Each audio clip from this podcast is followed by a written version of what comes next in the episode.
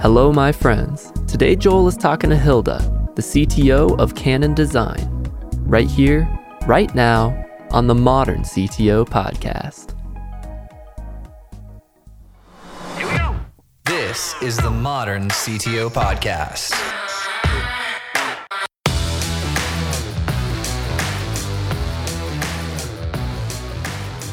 Okay, so I'm really excited because I'm a fan of Canon. We had from Canon Imaging, uh, Dennis it was um, SVP over there, and so the Canon family are the brands somehow connected. The Canon is no, no, we're not. It's a very different uh, entity. Cannon Design is architecture, engineering, and construction, and it's not related to the uh, photographic, you know, type of uh, en- uh, entity that we're all used to too, as well. Do you know they have we like are not. they have lots of lines of business? Do you know this? Yes, and actually, I've. Uh, it's funny because at the very beginning, when I first uh, joined, a lot of people like, "Oh, can you give me a discount on a camera? Can you give me a discount on a printer?" I'm like, "No, different Cannon design." but thankfully, thankfully, uh, we've done a lot so that in our space technology related, most people now know what Cannon design is, separate from regular Canon. So you're primarily architects, engineers. You build things. Yes, primarily we are working in the uh, in the architecture, engineering, and construction space. And so, yes, we build, uh, we assess, we try to affect through design what we do for society, trying to solve problems and doing it in an elegant way. What type of problems are you solving? Well, I think if you think about uh, our primary sector being healthcare, and how do we affect the design of hospitals, uh, MOBs. We recently did a merger with a group that is focused on pediatrics, which is huge. It's another area that, we wanted to grow. So I, if I use us as an example, it's really you know affecting the experience of us as human beings and how do we experience space? How do we navigate through it? How do we feel about it? What what do we recall? How do we um, engage technology in it to make it more you know, either more comfortable, more advanced, whatever. You take your pick. It's it's one example. We also do education. We do commercial. There's so many aspects. There's so many areas. It's really kind of exciting because ultimately we're serving a population, society. So it's not just the building; it's what it does for us. I think. That's a, so. About eight nine days ago, I had uh, my first son, second child, first son. Oh, congratulations! Thank you. And he's actually in the NICU right? Because you okay. the hospitals and the infants and the pediatrics and all that. Uh, nothing yes. serious, just because he was early, and so okay. he's just working on a little bit. He needed a couple more weeks in the oven, you know. I so, see. but but so you guys you build hospitals, build buildings like that. Yes, we do. We do, and uh, we're always looking. We're looking. Uh, we were just um, having a discussion with the health market about taking more and more into account the the customer experience because we you often have a client right? Somebody that hires you to do this type of work whether it's a renovation or a new hospital. But we really really make a, a, a incredible uh, effort in trying to focus on the patient like your kid right? Your mm-hmm. son. Mm-hmm. and you guys also what is the experience for you and your wife uh, in terms of you know how do you feel while you're in that space? What makes you feel comfortable? What what are some of the necessities you may how will we design that to make it as ideal as we can that's really interesting to me because growing up and in my professional career being in this big internet boom, right? Mm-hmm. We focus. I, I often say to people, you, know, your website's like your building. It's like your the you know the building yeah. for your business is what people go into and they experience and if you have a dirty building or a yeah. gross building or a broken building that gives a feel if you have a well designed beautiful building that gives a feel but we're always so in, in my side of the world, we're so obsessed with the metrics, the A/B split testing. How do we make that experience so great for them online? But yeah, I never thought about it. Your company's like doing that for a physical building, like looking at the physical building, like the product.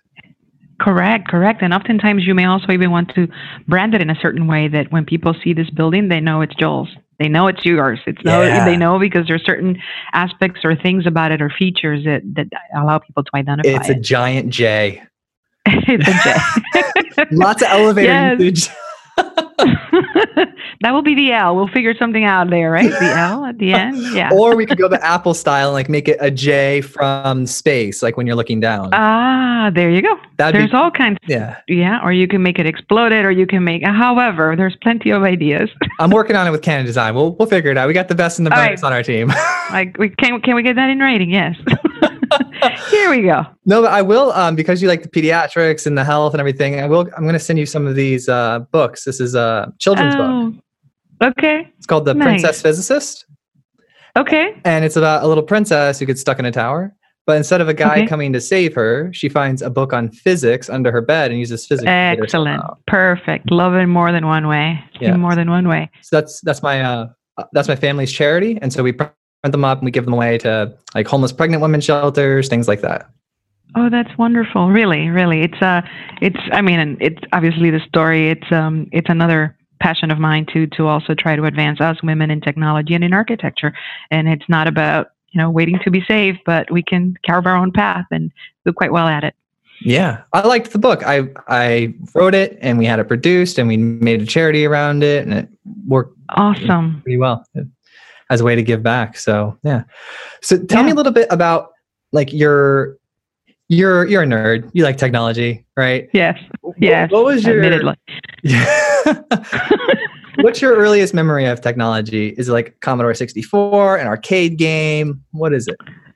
Oh my God, if we're going to age ourselves here, yeah, it would have to be something like Nintendo and fighting my brother for using Yeah. it because it was his back in the day. I was having this conversation with a colleague here because he just recently got interviewed by Autodesk and it was a, something about, you know, with virtual reality now, Ernesto can read minds. And he made reference to those days. And we then had a separate exchange like, do you remember playing Pac Man? Or, oh, my first game was E.T. or whatnot. So it goes back to those days.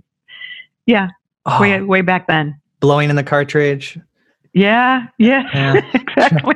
trying to get the games to work. Yeah. And you know, you, you hit it, so you know, whatever. Either You gotta hit it. That's when violence- Violence in machines used to work. Like you could Yeah. actually hit the machine and it performed better. uh-huh. it Yes, doesn't work yes, like that with sure. MacBooks though. It's it's a little different now. Yeah, nah, we'll do the opposite. But sure, those are very early days, and this is uh back in the Dominican Republic, by the way, where I'm where I'm uh, originally from. So that yep. Tell me about your journey getting here. to the to the states. So it's interesting. I've uh, I say I was born in the Dominican Republic. I stayed there until I wrapped up high school. Interestingly enough, um, over there there's no regulations as to when do you go to what uh, grade. So at age 16, I wrapped up, and I had this dream that I wanted to study architecture in the mecca of architecture that Chicago is. And so luckily my grandmother lived here and it was the days before 9-11. So it was quite easy to uh, apply. And within three months, we got a uh, our green card, the family. Uh, but not everyone in the family got it. It was sort of a, a split. And so having been the one that had just wrapped up high school, my brother was still in uh, medical school. It seemed like, hey, you're the perfect one to kind of, you know, get going and do what you've dreamt of doing. And so I venture out to Chicago on my own.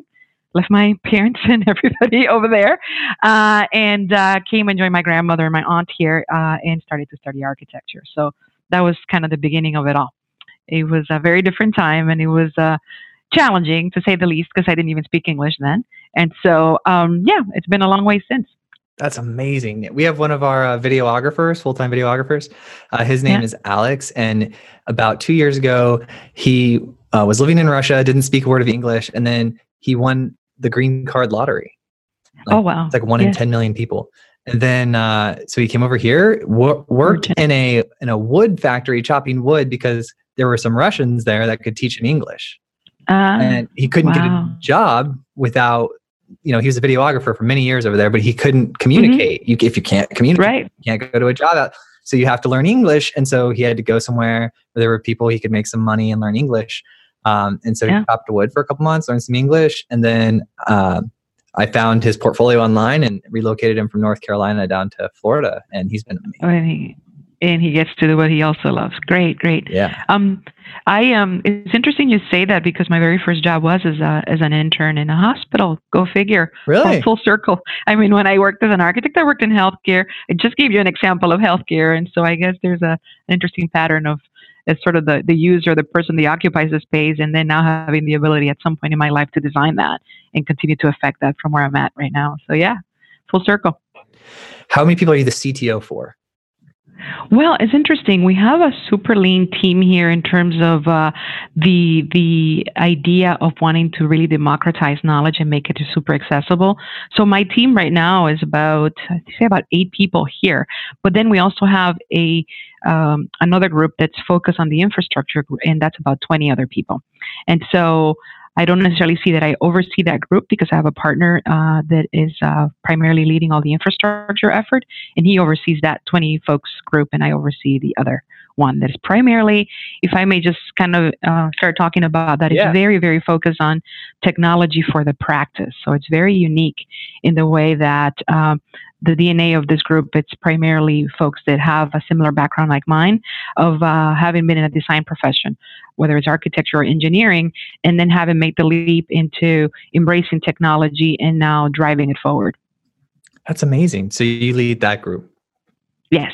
Wow, that's fantastic. And what project like are you really excited about right now? Like, what are you doing that's getting you up out of bed in the morning?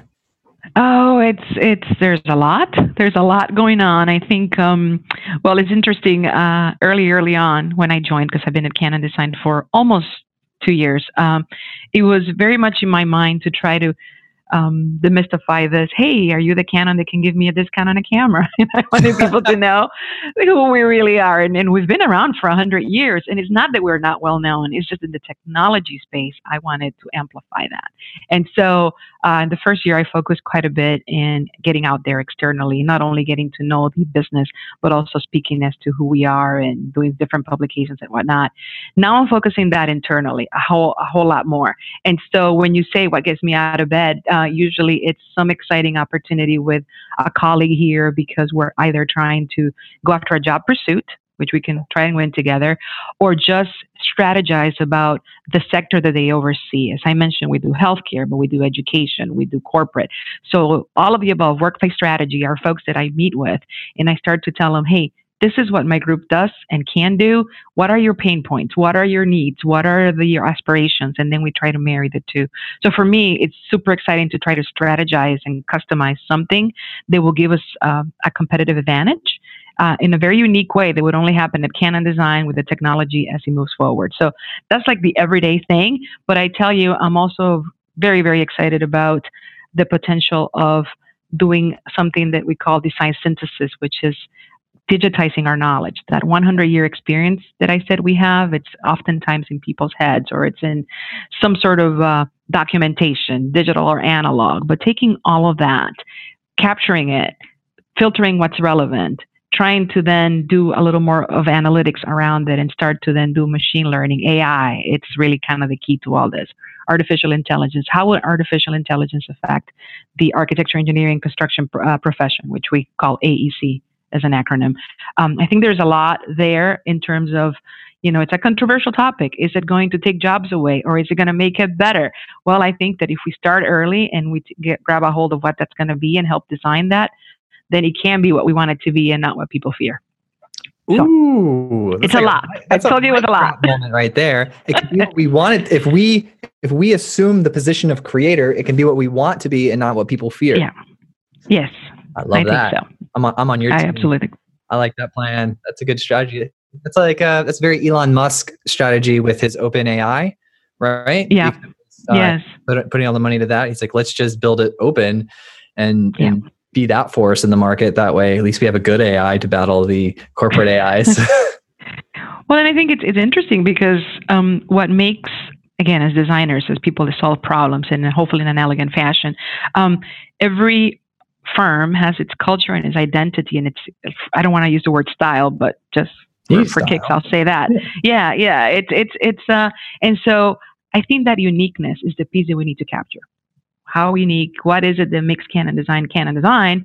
And if we can capture that DNA, digitize it, and get rid of the things that are repetitive and that we don't really want to work on, and have it help us make better designs. Because think about it, if we, uh, as a human being, I can only come up with so many designs, you know, well, a day just merely because of time, not for lack of imagination. But if I start to feed this type of information to a computer that's a lot quicker than I at doing design iterations, and if I inform it further by saying, well, this is the impact that it's going to have on a community based on, I don't know, demographics, or maybe because of the um, weather or the sun conditions, or all of the things that affect the physical building, all of those things can at one time inform my design and give me a much better, higher quality building, for lack of a better term, because it could be a campus, it could be other things that I could do on my own with limited time and, and you know capacity. Well, it seems possible because I see the AI that draws faces that, but they like they're indistinguishable from like it's like which one of these was created by AI, and it's like trick yes. they all were, and I'm like those look like a bunch of people that are yeah real that we think we've met at some point sure. Yeah. yes there's that possibility. There's that possibility to not only generate design but to inject that dna that's ours and make it oh that looks like a cannon design building. Right? Well your buildings are beautiful by the way. Oh, thank you thank I, you. I had pulled them up and we're looking at them they're just like they're really cool looking buildings and they're huge so some of them are huge, some of them are small. But yeah, no, thanks. I uh, appreciate it. I think we we run the gamut. Some of them may be super functional. Some of them may be you know very unique, and and and ho- hopefully in every single one of them there's an elegant uh, solution. So if I want to build my Joel building, yes, your what, J, my J. I want to build the J, right? How? Yeah. What's the timeline like? How long of a process is that? Oh, it varies. Um, it varies. I mean, it's um, often the traditional way is that we have phases, and so we the very first phase is to go conceptually, is to sort of figure out things like what is it that Joel would like and what is it yeah. that he hates and what is it that he thinks he needs, but maybe that's not what he needs because we get to play psychiatrist at times, right? It's like, well, it sounds like, you know, you and your partners and, you know, this may be a, and have you looked, whatever. So this is more of the conceptual piece. Then we go to get into the uh, uh, schematic design when we actually start to draw things up and start to propose things. Mm. Then it becomes, uh, uh, uh let's see, design development then construction document, and then you get into construction administration where you're actually building something. Nice. So that could be months, it could be years. There's a project that we're going after right now. It's an entire campus. We're looking at a decade of engagement. So wow. it could be that. That's the other extreme. Um, but day. also, you know, yeah, yeah. Big, it depends how big this day is going to be and how many. Yes, yeah. but we're also trying to do something super interesting here that I think a lot of our competitors are not necessarily focused on. We have the uh, uniqueness of having a construction arm to our group. And so we are looking at shortening that time and not only shortening that, but also saving money by the efficiencies of maybe doing some modular type of design so that if we can bring in things that are prefabricated uh, to site in you know in order to erect this building it's going to be a lot quicker better quality cheaper so on and so forth. So we're looking to also kind of disrupt how those uh, services happen today because there's a huge waste in the construction and i should say architecture engineering and construction industry uh, that we're trying to get in the middle of and, and, and uh, help those processes. So another way to innovate that we're looking into where technology is going to be a big piece Let's talk a little bit about you as a leader. I saw the Weld on there. You're part of Weld. Oh yes, yes, yes. So Weld is uh, Women for Economic Leadership and Development, and yeah. I've uh, so interestingly enough, and it's um, maybe about I say three years ago or so, I really felt like I needed to pay it forward, and really, it's just different experiences that I had in my personal life, and seeing how we needed to still advance women in the profession and do what we can, uh, not only in the architecture or technology perspective, but all around.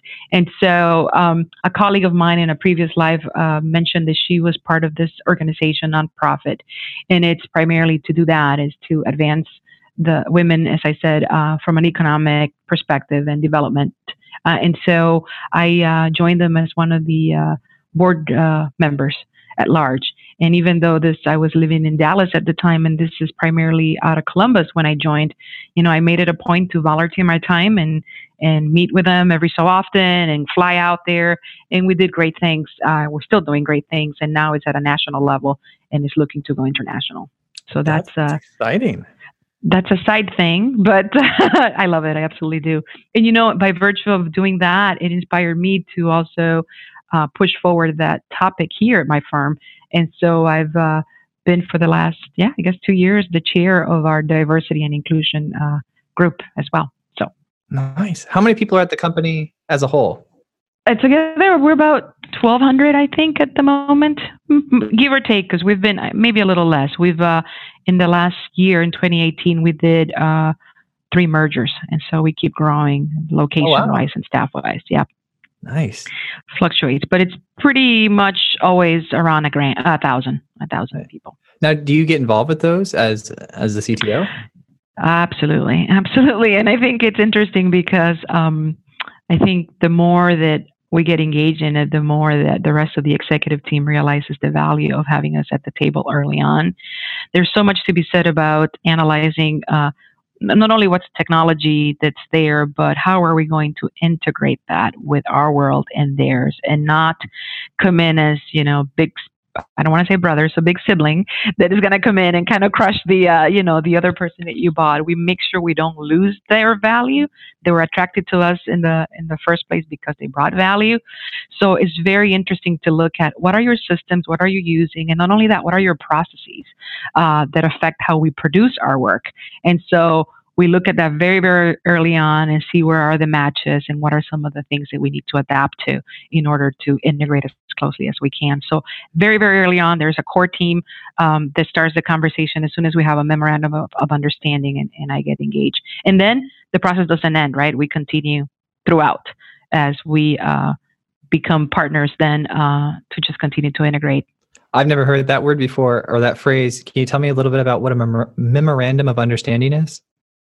Oh, it's primarily um, just legal information in terms of now it's okay to have the conversations between the company that we're trying to merge with and us, and it's a limited amount of uh, of uh, interaction with some uh, group of people, but uh, we really can't uh, legally have types of conversations without that document in place.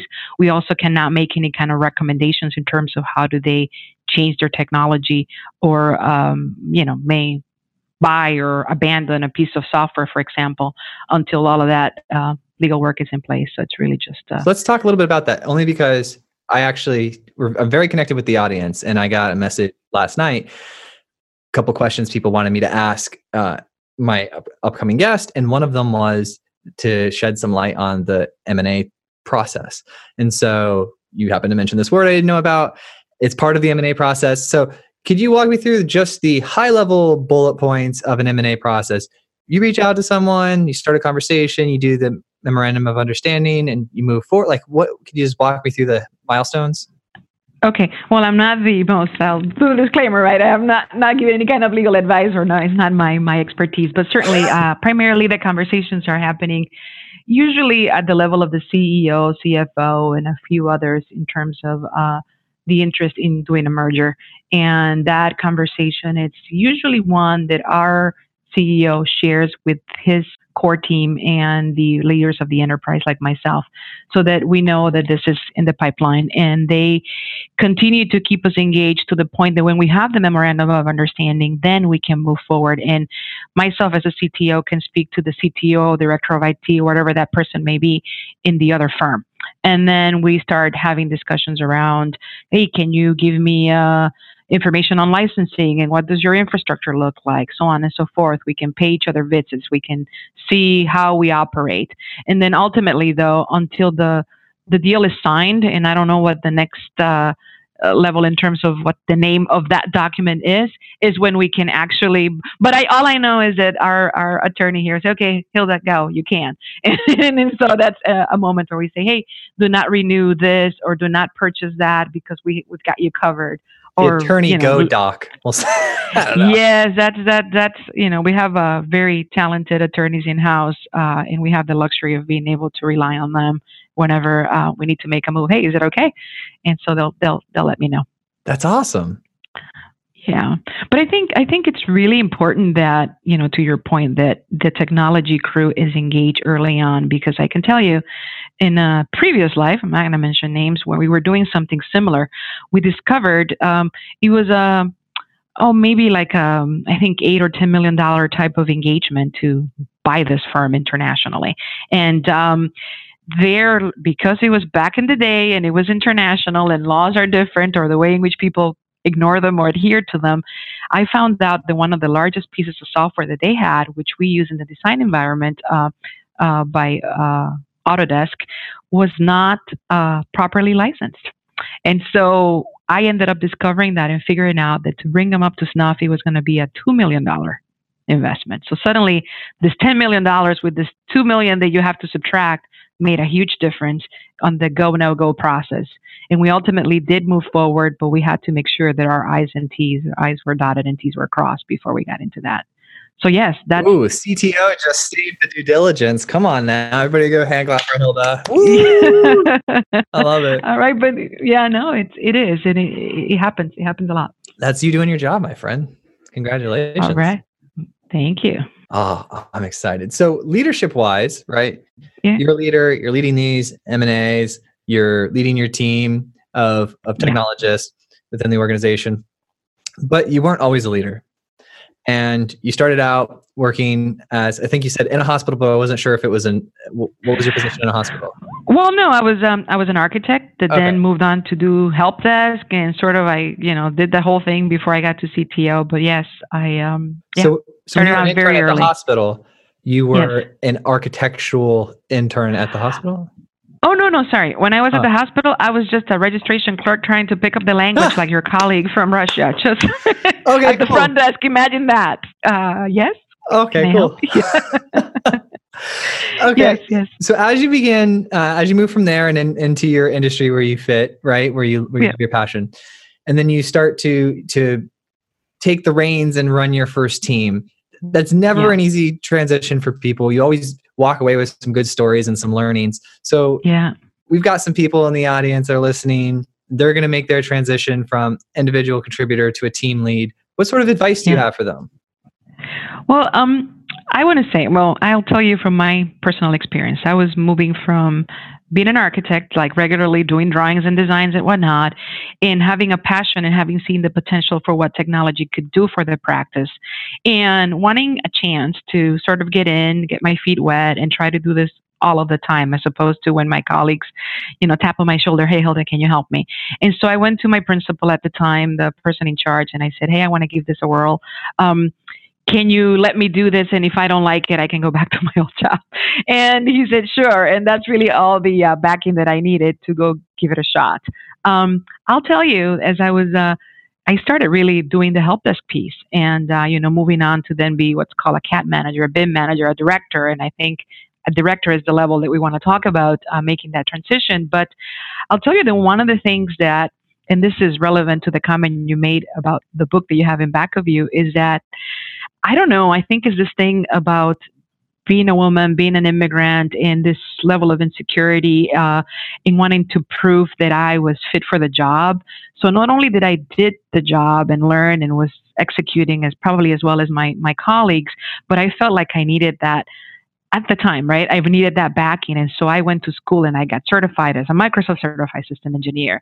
Uh, I went and got my master's in IT. I felt like I needed all of this sort of things to validate to really prove that I am as good as I say I am. And that's something that we've identified through um, just looking at socially something that is called the imposter syndrome that a lot of women suffer from, right? Oh, I'm not good enough. That sort of second guessing and doubting.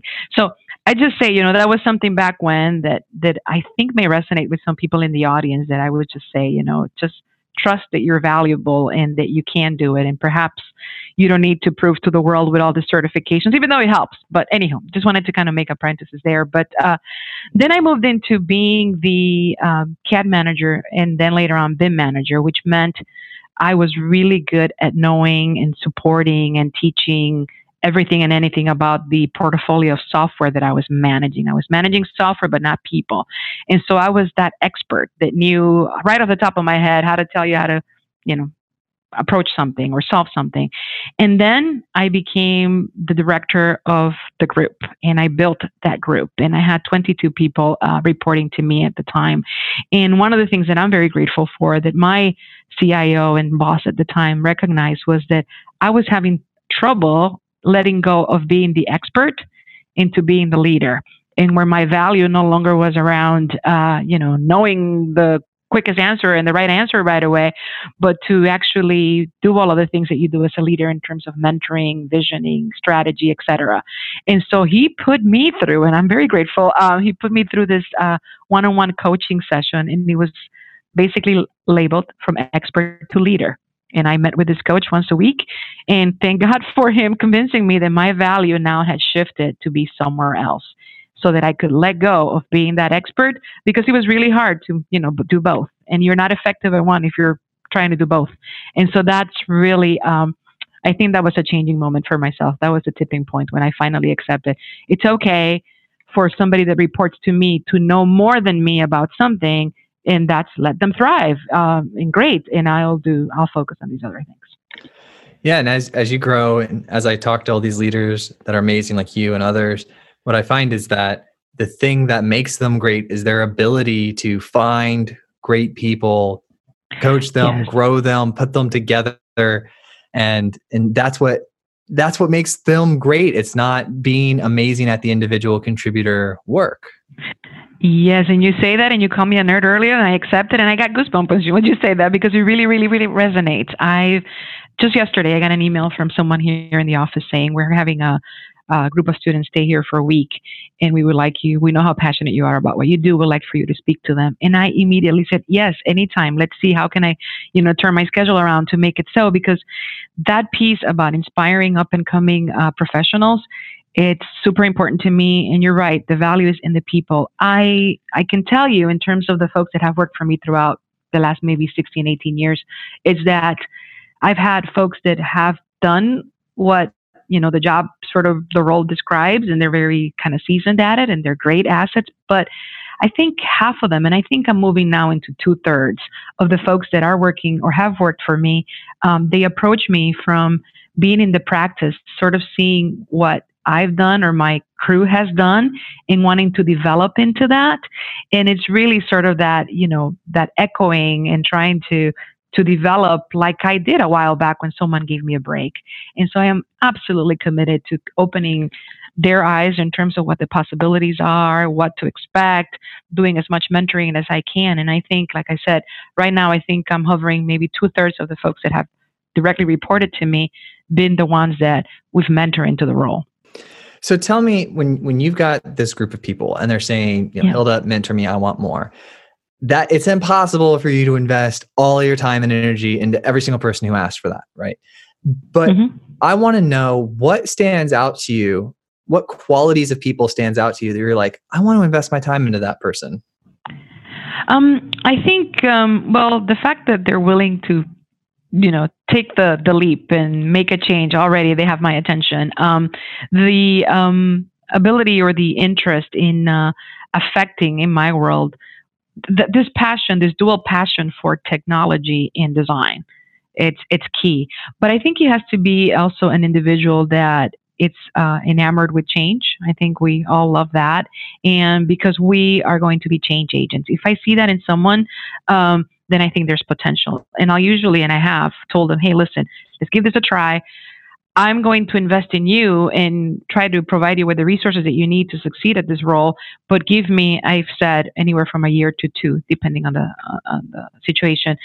And uh, I'll I'll give and you give me back, and let's give this a, a shot. Now, by no means are you committed. There's no contract. There's no memorandum of understanding. None of that. uh, you're feel have, feel free to go back and do what you were doing before because it's kind of a changing career, right, from design to technology. Uh, and I'll tell you, in the whole entire history, I haven't had but one person go back to do what they were doing before. And that was only applicable till a year ago when he called me and said, Hey, Hilda, I want to go back and work for you and your team and the firm that you're at now. And so that's been really kind of almost 100% a transition where folks find, uh, I guess, that sweet spot and they, they don't want to go, they don't want to change it back. You're awesome. I like you. well, thank you. I like you too. this is exciting. Okay, so when are you when like are you are you out speaking? Are you doing public speaking with Weld or anything else? Uh, yes, well, um, right now I'm actually delighted because I've got asked to be the keynote speaker at a convention that is happening in Pittsburgh. It's called the AIA Build 2018 is a is a yearly event, but it's for the American Institute of Architecture. And the reason why I'm super delighted is because finally, I tell you, when I was pushing technology for architecture back when I was in school, it was uh, very much discouraged. Like I got punished for doing that almost. Uh, yes, it was to the point where my professor would say, "What you did that with the computer? That's too easy. You need to do some extra work." Right? I kid you not. That was the day. And now an entity like this one, the American Institute of Architects, is asking me to speak to the future of uh, architecture and design uh, powered by technology. And so this is uh, going to be the keynote piece, and it's coming up in April. But at the same time, I'm doing a piece in, uh, say, in a couple of weeks at GTC with NVIDIA. And this is all around a technology called the holodeck and their latest and greatest uh, graphics development on the RTX and ray tracing for graphics. So those are the, the most immediate ones. But there's there's usually a lot throughout the year. Is that NVIDIA's main conference out in California? Yes. Exactly in San Jose. Yeah. Are you going? Am I going to see you there? Um, actually, maybe warm weather. Okay. I know there are PR people out there, so we actually go out to the sh- to shows and do um, interviews live with the podcast. So we know all like the like we were at RSA yeah. last year, and then like we we know everyone. Okay. The conferences. Yeah. It'll be great. It'll be great to see you in person. Yes. Um, I, am typically I've been going there for the last three years, but yeah, I have two speaking opportunities this time, and uh, it's always fun. But you're in Chicago. And so I'm, I'm, speaking there twice this year and in uh, ah. April, like so next month. Okay. That's that's the first one. I'm excited because I want to see the thing I always see Instagram pictures of. The bean or whatever. What is the bean? yes, the bean. And then there's the um, the deck that like you look down and like you can mm-hmm. uh, I forget the name of it. But it's an architectural thing. Yeah. There is um the deck. I'm trying to. Is not you're not talking about looking at the bean, looking down. I don't know. There's or, like this platform people post, and it's like it's like they're standing in this building, and it's like transparent, and they can look down. I don't know. I don't know. But There's so many. Oh, I, I know what you're talking about. You're talking about the Yes, the Skydeck. Uh, that's we have what used to be the uh, tallest building in the well, maybe no, it's still it's not the tallest in the United States anymore, but is a Sears Tower, or now ah, it's called Willis Tower. Yeah. But Chicagoans refuse to call it Willis; we still call it Sears. And so, anyway, there's that. Yeah, that reclining deck where you kind of yeah. do the 45. Yeah. Here's a here's an architectural tip for you. Just put just put a large flag on it. And re, regain yeah. the dominance as the largest. Oh, right, a really tall one, really, really tall. Yeah, really. Hey, uh, it's funny, but yeah, a couple of times the building, uh, building has won that because of the antenna. There you so, go. Yes.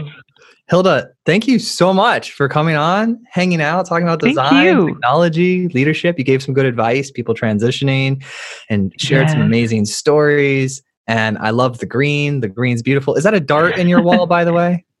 Uh, let's see. Uh, yes, there is, is three of them. Check it out.